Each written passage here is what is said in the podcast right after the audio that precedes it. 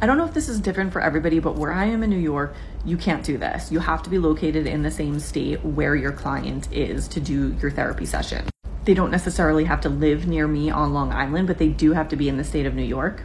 So this does become a problem for me when I have college students that live in New York but maybe go to college in another state.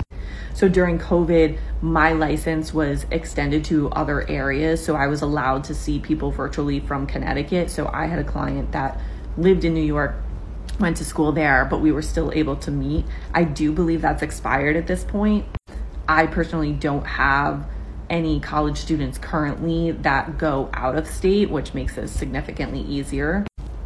I have heard of therapists who have clients that live in another state like Jersey, but they work in Manhattan and they do their therapy sessions on their lunch break. So they're still in New York during work hours while they do their therapy session.